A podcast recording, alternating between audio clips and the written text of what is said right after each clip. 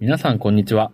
愛媛新聞の記者が選んだ旬のニュースをお届けする耳より愛媛です。10月3日火曜日はスポーツ部の角谷がお送りいたします。今日もよろしくお願いいたします。はい、今週はですね、ちょっと私の、えー仕事の都合上、えー月曜日と火曜日の放送パーソナリティ入れ替わってお送りすることになりました。月曜日のスポーツ会を楽しみに聞いてくださっている方、また火曜日のね、役かなコンビの放送を楽しみにしている方には、えちょっとびっくりしたかもしれません。申し訳ないんですけれども、今週は火曜日会で、えスポーツ会を、え放送したいと思ってます。今日は、え先週予告をしていた通り、高校野球の秋季大会、県大会が、えこの土日で終わりましたので、その大会を振り返っていきます。え土曜日パーソナリティの竹下さんに司会進行していただいて、私がめちゃくちゃおしゃべりするような、え収録本編撮っておりますので、えーぜひ最後まで聞いてもらえたらと思います。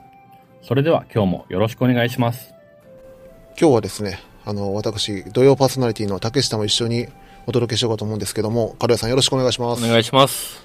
まあ、今回の話題がですね、まあ、ちょうど、いつですか、10月1日に終わった、えー秋季四国地区高校野球大会、愛媛県大会をちょっと振り返っていこうかなとはい。いうところなんですけども、まあ、えっと、確か9月9日から始まった県大会が、まあ、昨日終わりまして、はい結果的に言うと、まあ、抹消の、えそうですねな何年ぶりの優勝ですか？えー28年ぶりだったかな、1995年。だからその時が、はい。あの、奇跡のバックホーム夏の大会でする大の秋の大会っていうような形ですね。その時以来12度目の優勝っていう形になりました。ほうそんなに経つんですね。そうですね。そこまでブランク空いてるのかっていうのは、あの、調べて思いましたけど、確かに確かに。あれ、えーっと、秋季はですね、春季は去年優勝したんですそうですね。去年の春に優勝しましたんで、まあ、秋はね、どやっぱり甲子園が、春の甲子園がかかる大会で、まあそこまでね、抹消が空いてるのかっていうのはちょっと驚きましたうんね。うんうん確かに。で、まあ、この大会を振り返っていこうかなと思うんですけど、はまあ、全試合振り返ってたらキリがないので、はい。喋りたいぐらいですけど。まずあの、準決勝からちょっともういきなりはいはい振り返ろうかなと思うんですけども、まあ、そもそもとして準決勝に進出した学校が、えーっと、今西、小松、抹消、宇和島、東と、はい。いうことで、確かあの今西と抹消は、今回の死刑県大会の第1シード、第2シード。そうですね。で、えーっと、第3シードが新田高校だったかと思うんですけど、はい。その、うん、新田を倒して宇和島東が、えー、4強に名を連ね、だと。はい。で、小松、小松第4シードでしたっけ？そうですね。ああ、ならある種、まあ、新田以外は、まあ、順当にシードが勝ち上がってきたというような。そうですね。前評判通りというようなところが大きかったですね、今回は。うんうんうんで、まあ、実際の準決勝になりますと、えっ、と、小松対今西、そして抹消対宇和島東とはい。いうことになったんですけども、ちょっとまあその前にもふと気になったんですけど、はい。今回準決に残った4校とも公立校が上がってきたという形なんですね。うーん。あの、ここ10年を調べてると、はいもう決勝は必ず、えー私立高校が名を連ねてる。もう10年間優勝か準優勝、どちらかには私立高校がいた。で、ちょっと確実な数字じゃないんですけど、うんうんえっ、と、4強すべてが公立校っていうのは、はい。えー12年ぶりかな、になるという。はあ、まあ、確かにやっぱこの2000年代、2010年代ぐらいからうん結構やっぱあの私立の学校が台頭してきてっていうのでしたけど、そうですね。まあでも本当非常に珍しいと言いますか。うんまあ、今回は組み合わせ的にも、えー、と県大会その本戦の1回戦で私立校同士が4校がぶつかり合うっていう形だったので、まあ、どうしても潰し合いにはなる形だったんですけれども、まあ、それにしても珍しいかなというふうには思います。まあ、とはいえなんかこれでじゃあ私立が弱くなったというわけではないんですかね。そうですね、うん、やっぱ組み合わせの妙的なところが大きいかな、また春、夏っていうところは私立が確実に絡んでくると思いますので、ああ、なるほど。うん。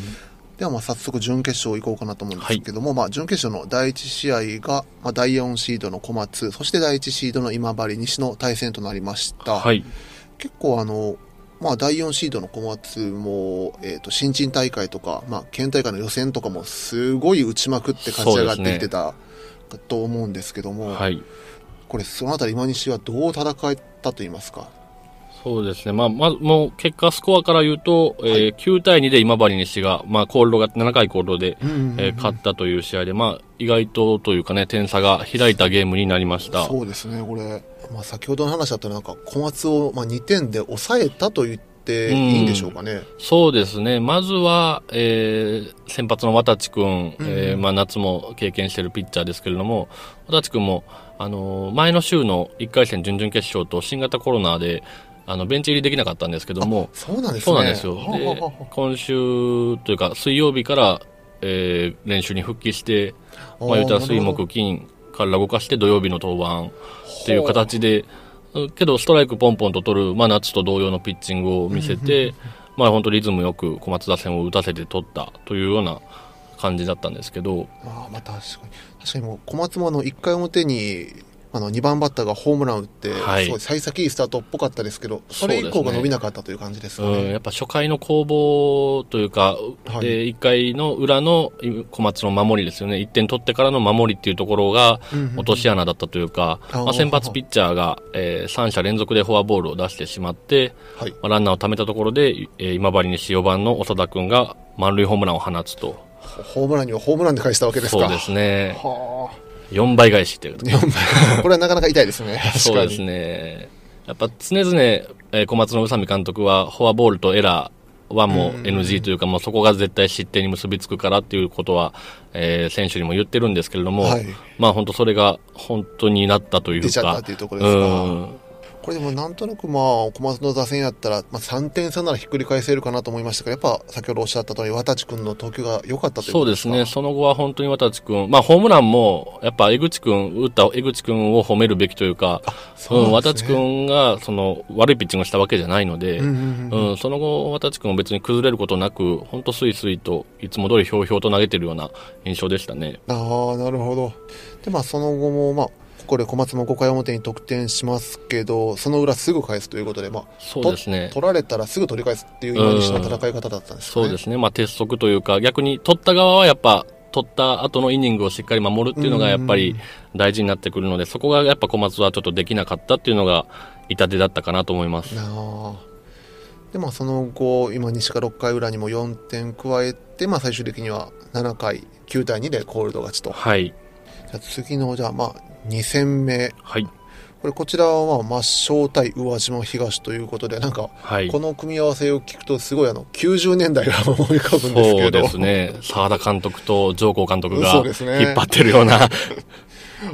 まあ、なかなかちょっと、やっぱあの、往年の野球ファンにとったらちょっとあの、胸が熱くなる対戦だったかと思うんですけど、まあこれ、まずあの、結果から伺うんですけど、これはどういう試合になったんですか、えっ、と、スコアで言うと、えー8対0。うんうんこちらも、えー今治西小松同様7回コールドゲームで、えー松山商業が勝ちました。この戦いで言うと、やはり、まあでも、これ多分通してなんでしょうけど、抹消のやっぱ、投手陣とか守備陣が良かったと言えるんでしょうか？そうですね。えー松山商業1回戦、準々決勝ともに、えーエラーなしで勝ち上がってきて、まあ、えー準々決勝の帝京第五戦なんかは、大野先生が一つ山の試合になるっていうふうに言ってたんですけども、まあ本当エラーなく、あ逆に帝京第五は守備で崩れて、松山商業が勝ち上がったというような形で、まあ、本当大会を通して松山商業は守りの面、まあ、投手含めた守りっていうところで、えー試合をリードしていったというようなところがありました。これ見てると、やっぱあの、打撃の方でも、まあ、初回1、2、3と、効率よくどんどん得点を重ねていったように見えるんですけども、そうですね。これいかがです結構あの、まあ、夏前とか春季の時って、まあ、抹消、投手陣、守備陣はいいけれど、なかなか打てないっていうのがずっと課題と言われてきましたけど、そうですね。まあ、この試合に限らずか、大会を通して、特に1番から4番、えー、1番が船倉君、で、山田君、キャッチャーの大西君。大西君、ごめんなさい。で、林君っていうところが、まあ、今大会、4人が全員4割以上、えー打率残してるんですね。あそんなに打ってるんですね。そうなんですよ。で、まあ本当先制点とか、まあ上位陣で点を取るっていうケースが多くて、うんうんうん。で、あと一つポイントになったのは8番を打つ安永君、安永君。1年生のショートの子なんですけども、彼も、うんはい。4割以上打率を残していて、彼が出塁したのをまた上位が返すっていうような循環ができてたのあが、うん松山商業の今回の、まあ、優勝までつながるうん、打線の良さでしたね。安永君1年生で今ショート守ってるんですなかなかすごいですねそうなんですよ。なんか、大会前はね、かなり守備でエラーも多くて、あの、監督さんが冗談交じりにもうノイローゼになっとったって言ったん ですけど、その辺も、守備もしっかり引き締めて、うんもう内野のリーダー役を任せていいぐらい、うん、チームを引っ張る存在ですね。ただまあそう考えるとこの宇和島東との戦いでもまあ切れ目ない上位打線そしてまあうん下位,、まあ、下位打線からもつながるというところが一つ強みになったというようなそうですね。あとは、まあ、宇和島東の目線から言うと、まあ、初回エラーが絡んで、まあ、そこを松山商業の4番の林くんに打たれて、っていうところで2点失点して、また2回も2失点したのかなっていう。はいまあ、かなり守備が宇和島東は乱れた結果、あーまあ、松山商業にそこを見逃されなかったというか、疲れたというような試合になりました。でまあそれ聞いてると結構、まあ、今回のこの宇和島東さんは、うん。ある意味今回ノーシードから上がってきてるじゃないですか、だからどういうチームだったんですか？そうですね。まあ、まず、スタメンのメンバーを見ると、1年生ピッチャーが投げて、野手8人は2年生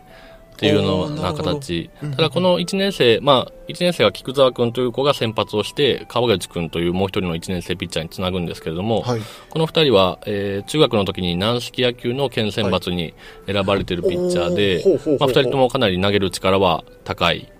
ななるほど、うん、で、それをまあ2年生の野手がしっかりバックアップしましょうというようなチーム作りから始まってます。だからやっぱこれまでの勝ち上がりでもその菊沢君川口君のうん。今1年生リレーでもうどうにか抑えてみたいな、そうですね。はあ。まあ、ただじゃあこの抹消戦ではその守備のミスをまあ許してくれなかったというところですか？そうですね。なかなか、え2年生が1年生ピッチャーを支えれなかったっていうのは選手も監督さんも試合の後おっしゃってました。うんうんうんまあ、その結果、まあ、最終的に抹消が、まあ、2桁アンダー8得点、はいそれでまあコールド勝ちと、そうですね。もう最後まで手を緩めず。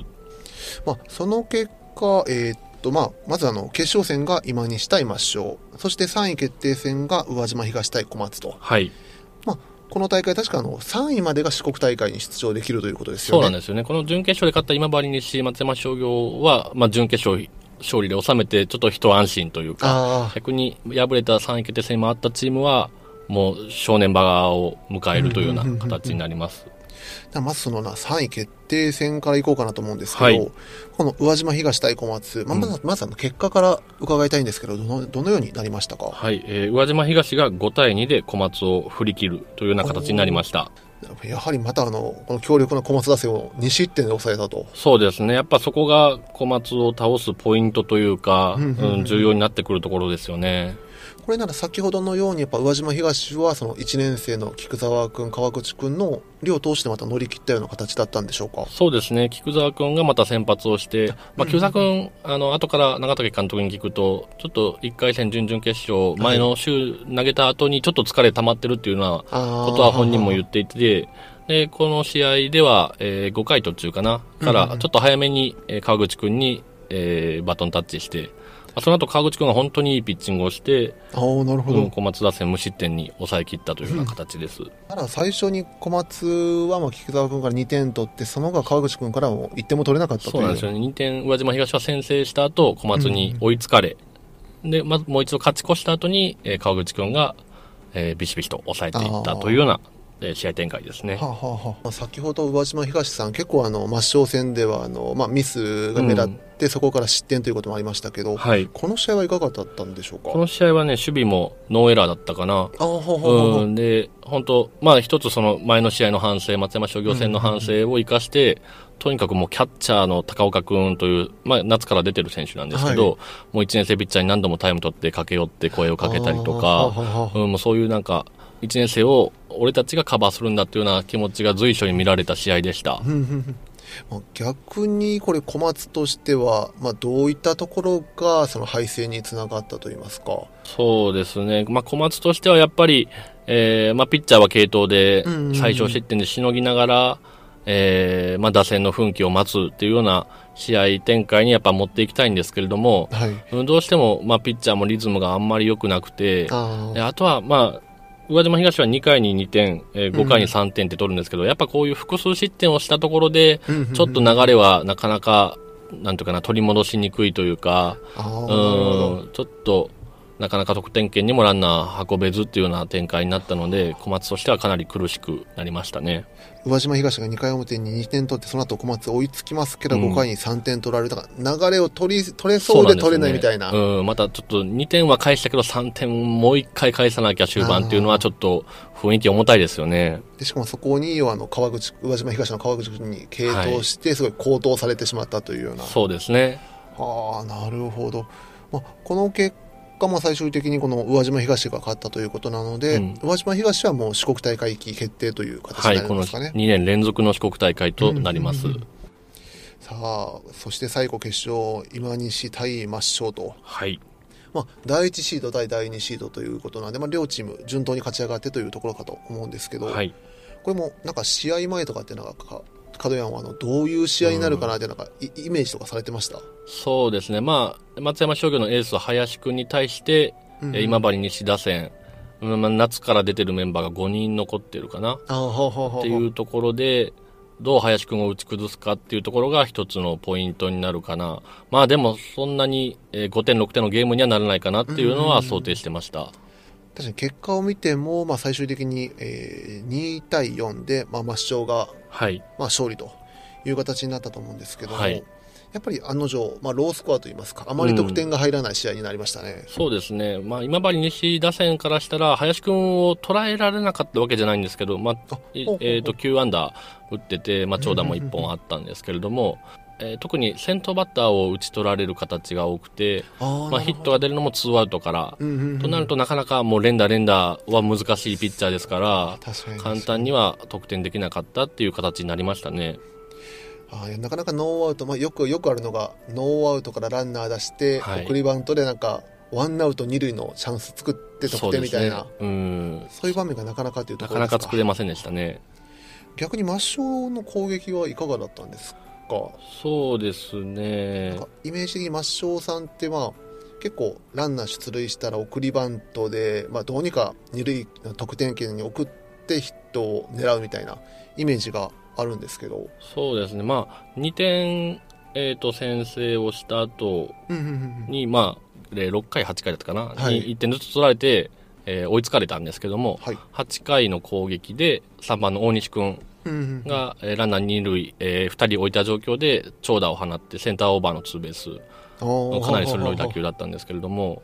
まあ、松山商業もそのなんていうかないつも通りに小技小技っていうわけじゃなくいろんなことを足絡めたりとかまあ、強攻策に出る場面もこの試合ありましたし、うん、準決勝ではエンドランかけてチャンスを拡大したりとか結構動きながらで、やっぱ先ほど言いましたように上位陣は打線力があるので、うんうん、まあ、こういうところで一本長打が出るっていうような形で、最後勝ち越して逃げ切ったというような感じだったんですけれども、うんうん、まあ本当攻撃はバリエーションが多いチームになってるなと感じてます。確かにこの8回裏の、えー、攻撃を見てもワンアウトから1番船倉君がセンター前ヒット打って、うん、まあ、2番山田君の送りバント、まあ、これがなんかの送球のミスとかもあってそうです、ね、1、2塁になってその3番キャッチャーの大西君が、先ほどおっしゃったようにおっしゃったようにセンターオーバーの2点タイムリーツーベース、はい、本当おっしゃる通りも上位打線がよく動いて動けたんだなっていうのが分かりますね。そうですね。結構抹消っていうと、うん、まあえーと、今2年生投手の林君そしてもう一人の大垣君、はい、両エースがの140キロ以上投げるピッチャーがいたのかと思うんですけど、うんこの試合はもうなら林君だけでいったような感じなんですか？そうですね、まあ、大会を通して1回戦は林君が5イニング、うん、えー、大垣君が2イニング投げて、まあ、7回これで勝ったゲームがあったんですけれども、うん、準々決勝以降準決勝、決勝3試合はすべて林君が1人で投げ切りました。ほうほうほうほう。式辞を見てても百何十球でしたそうですね、ね、決勝戦は、えーまあ、2失点なんですけどしかもフォアボールも1個。ほぼ完璧なピッチングをしてるんだけど、まあ、球数で言ったら170球。170ですか。うん。まあ、やっぱヒット9本打たれながらっていうのはね、さっき言いましたけど、うん、うん、で、まあ、その辺で球数は増えたのかなという印象はありますけど。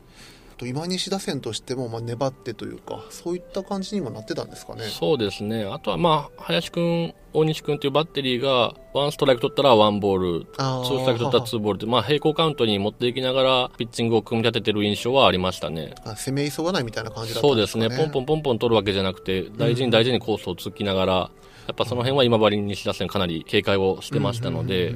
まあでも、これどうですかね。まあこれから、まあこの今にしましょう。そして、えっと、宇和島東。はい。これらの3校があの四国大会に出場するということになるんですけども、あれ、四国大会が次、いつからでしたっけ？えっ、とね、今月10月の28に開幕をします。ああ、まあ、一定での休みは取れて、ある程度フレッシュな状態で、まあ、挑めるという形になるんですかね。そうですね、愛媛勢からしたら約3週間ブランクが空くのかな、うんまあ、練習試合もチームはしながら、調整をしながら大会に入っていくと思うんですけども、まあ、ほ他の3県は結構、はい。え来週、再来週まで大会を続けて、代表校が選ばれる形になるので、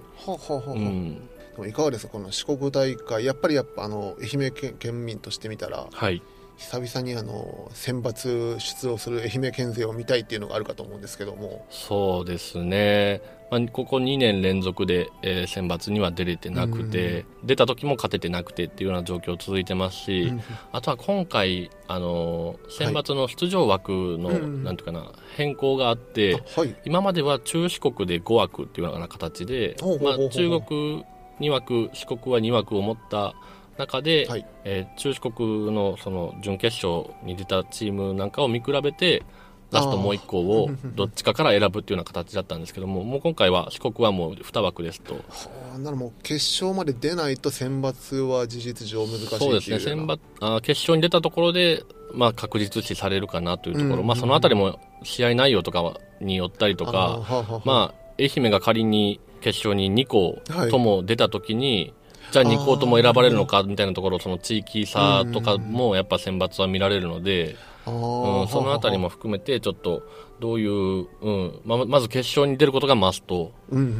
そこからまあどういうふうに選ぶ基準が設けられるかというようなところになってきますね。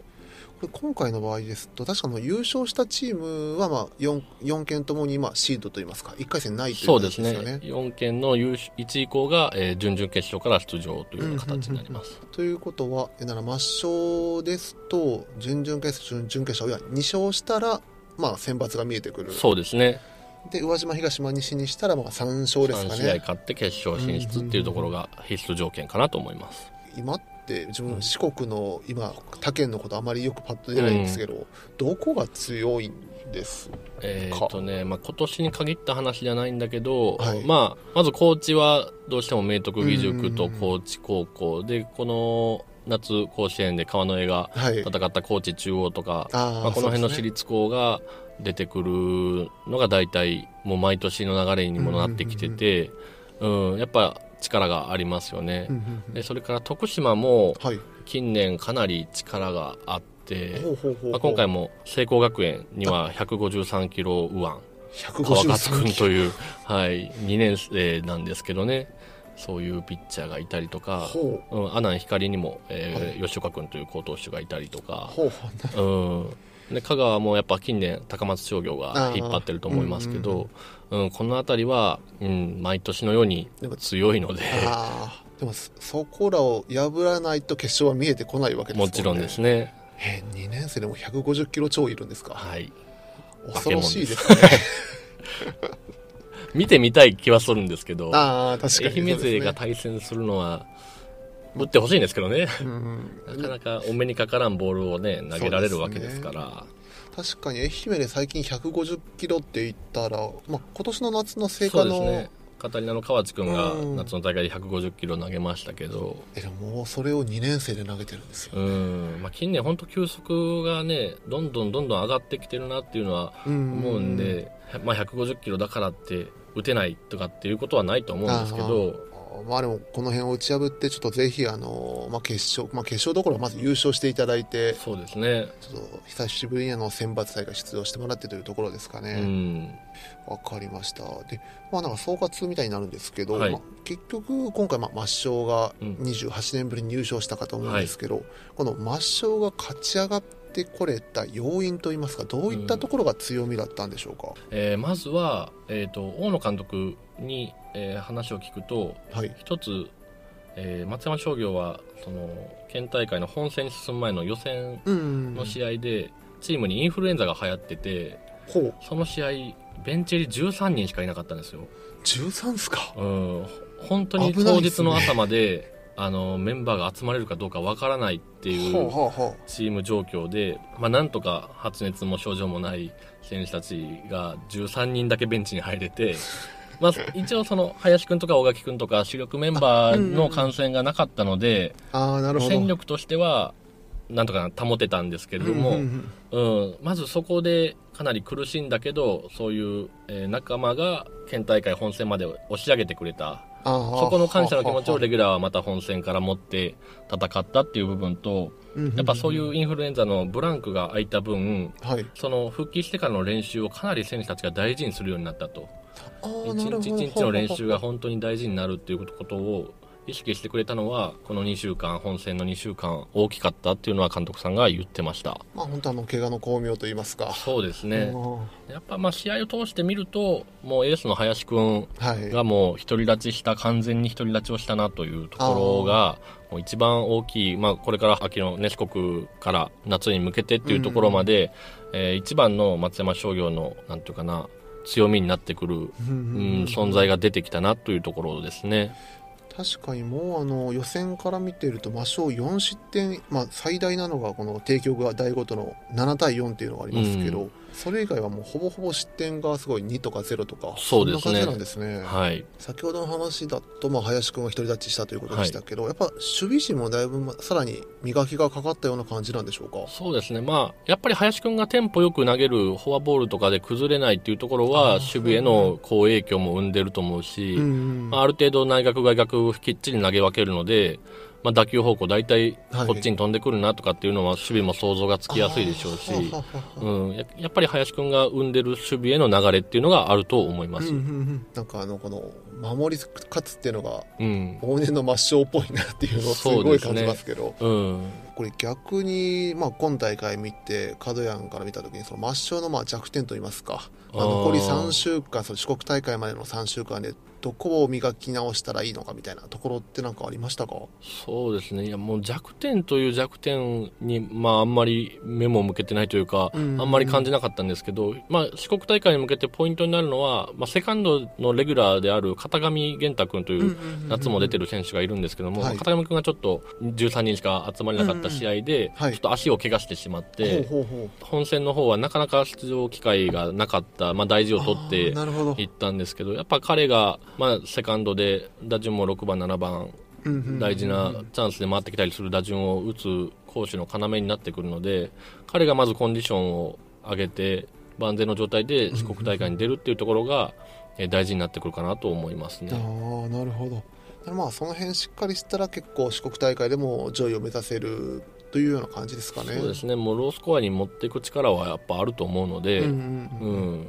まあ、残りの後今今西宇和島東この辺はいかがですか？四国大会に向けてと言いますと。そうですね。今治西については、まあ、課題というか一つ、えー決勝戦で見られたのは、はい。まあ、やっぱ初め言ったように上位陣にかなりバッティング力があるんですけども、うんうんまあ、7、8、9番の下位打線というところに、えー決勝戦は当たりが全くなかった。そこが、まあ、松山商業でのとの違いでもあり、うん下位から上位で点を取るっていうところがこの決勝ではできなかったので、あまあ、そこの打力アップであったりとか、うんうんうんまあ、投手陣ももう一度渡地君中心に整備をする必要はあるのかなと思います。はあはあまあ、なかなかまだこの時期打線の厚みっていうのは難しいものがあるかとは思そですけど。まだまだチーム内で競争しながらでしょうし、うんうんうんうん。まあ、宇和島東さんだとやっぱり、まあ、先ほどおっしゃってた1年生の両投手をいかに2年生のバックが支えれるかみたいなところになるんでしょうかね。そうですね、その菊沢君、川口君という1年生ピッチャーは、まあ、失点をしながら傷口を広げないっていうようなピッチングは上手にできているので、まあ、そのあたりは本当、バックがあとは支えながら、打線も早めに援護をしてあげて、まあ、少し楽に1年生投げさせてあげるかっていうところがポイントになってくるかなと思います。長崎監督は、まあ、打線振れないわけじゃない、振る力はこの頃あると思うんだけど、まあ、あとはちょっと自信が持ててない、なかなか経験不足で自信がなないチャンスで消極的になったりするので、その気持ち的な部分、メンタル部分っていうところをもう一回、手こ入れしていきたいなっていうのは言ってました。今回そのノーシードで、まあ、実際四国大会まで出場したっていうのは一つなんか自信につながるかもしれないですね。うんそこは持っていいでしょうし、選手たちも、えー言ってたんですけども、うん。まあ、第3シード、第4シード破ってうんうんの、えー3位ですから、今回の県大会を終えて、まあまあ、先ほどおっしゃった今にしましょう、宇和島東はまだ、うんえっ、と、野球続きますけど、はい。まあ、他の学校はとりあえず次、春季大会まで一旦、まあ、公式戦ないじゃないですか。そうですね。長い冬を長い冬迎えることになります。うん なんかあの、他の学校で、まあまあ、今回、角ヤンがずっと県大会とか見て、ちょっと気になったチームとか選手とかってなんか、いらっしゃったりしました？そうね。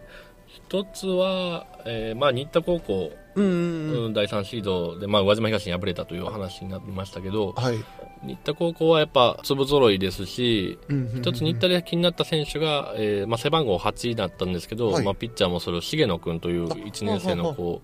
彼は、まあ、そんなに、なんとかな、まあ、130キロ中盤ぐらいの直球は投げるんですけども、はい。そんなにド派手な力のある方ではないと思うんですけど、うんうんえーまあ、牽制球とかであったりとか、まあ、マウンドでの間の使い方であったりとか、そのあたりは、まあ、背番号8ついてましたけど、かなりピッチャーとしての資質のある子だなというふうに思って。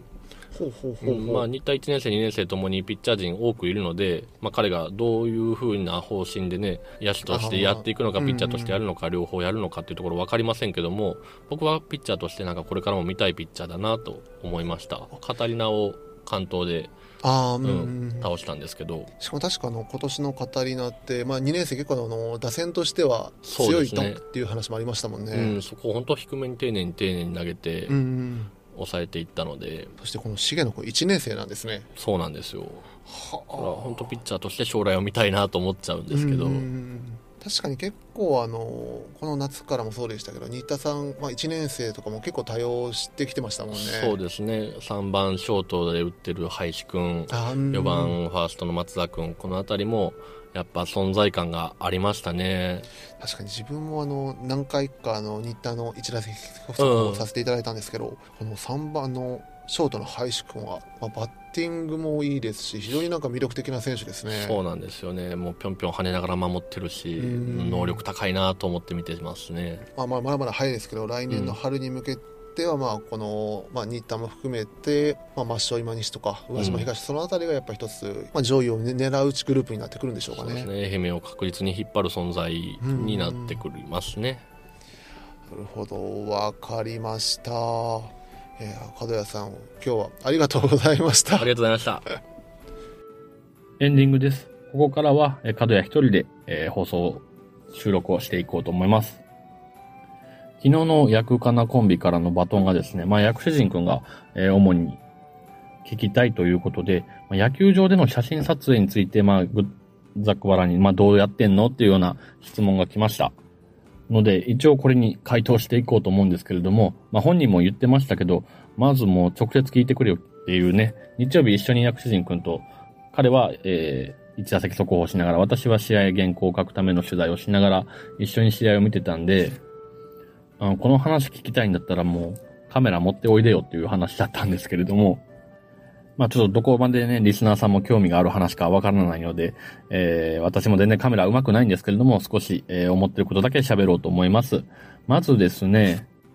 球場はフェンス、網網に覆われているけど、その上で選手を取って、どうやって被写体にピント合わせてんのっていうような話だったんですけれども、えっ、と、まず、もうカメラのレンズをそのフェンスに近づけた上で、被写体選手にピントを合わせればもう大丈夫です。少しフェンスから離れていると、まあ、あの、選手に被写体にピントを、もうそれでも合うんですけれども、まあちょっと、うっすら網網が見えてしまったりするので、なるべくここは、なんとかな、レンズをフェンスに近づけるっていうことだけやってれば、全然問題がありません。あとは、坊ちゃんスタジアムに関しては、あの、井上さんが言ってましたけど、ベンチの横にカメラマン席があって、そこのカメラマン席、坊ちゃんスタジアムはフェンスが覆ってないので、まあ写真が非常に撮りやすいです。一方でね、ファールボールなんかが飛んできたら非常に怖いんですけれども、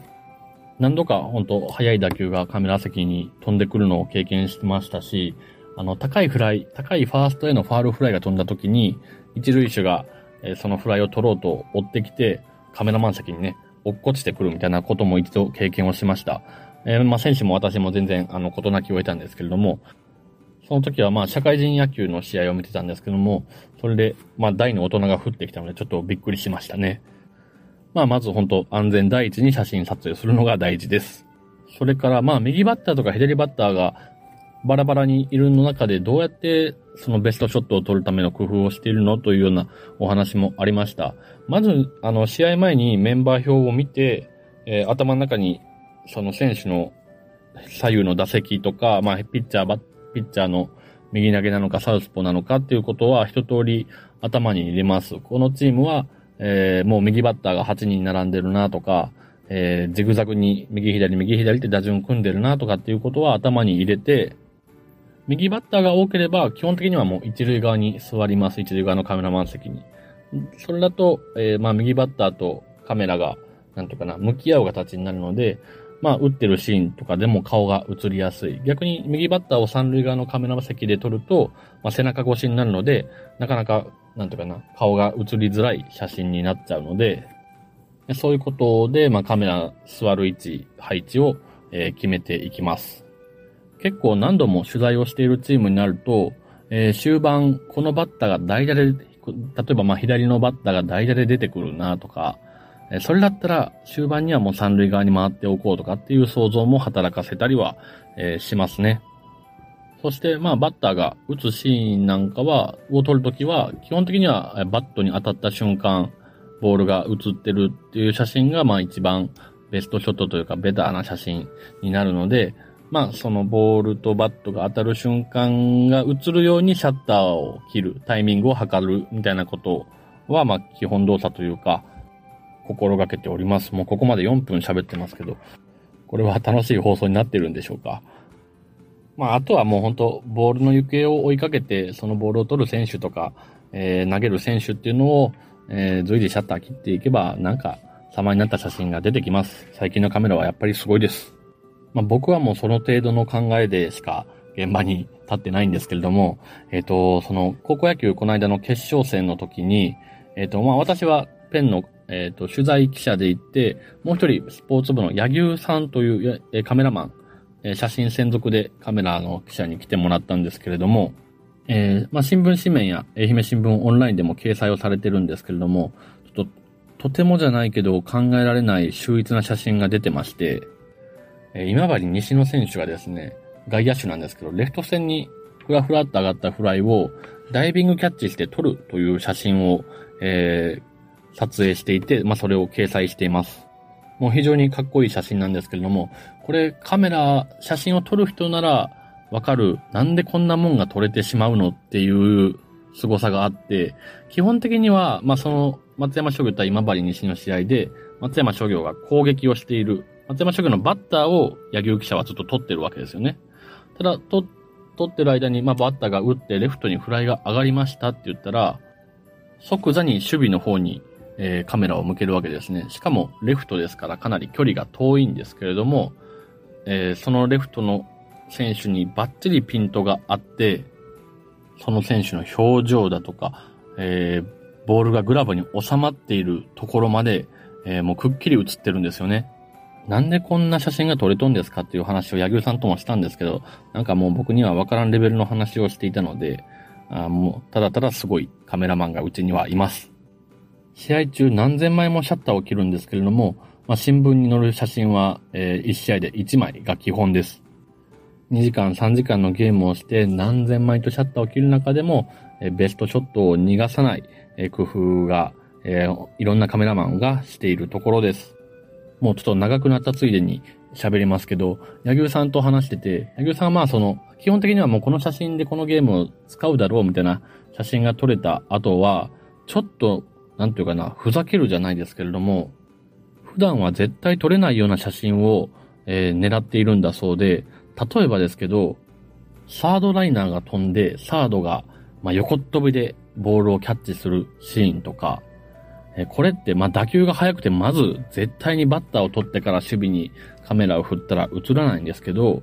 野球さんはそういうシーンがもしかしたら起こるかもしれないっていうんで、あらかじめもサードの選手にピントを合わせて、ただ、そこに打球が来ることをひたすら待ってるっていう撮影方法をしたりするんだそうです。それで本当にそういうシーンを撮影できたことがないというふうには言ってたんですけれども、なんかそういうなんか探求心というか、こんなカット今まで見たことないよな、みたいなのを、えー、狙うこと自体が本当になんかすごいなと思って、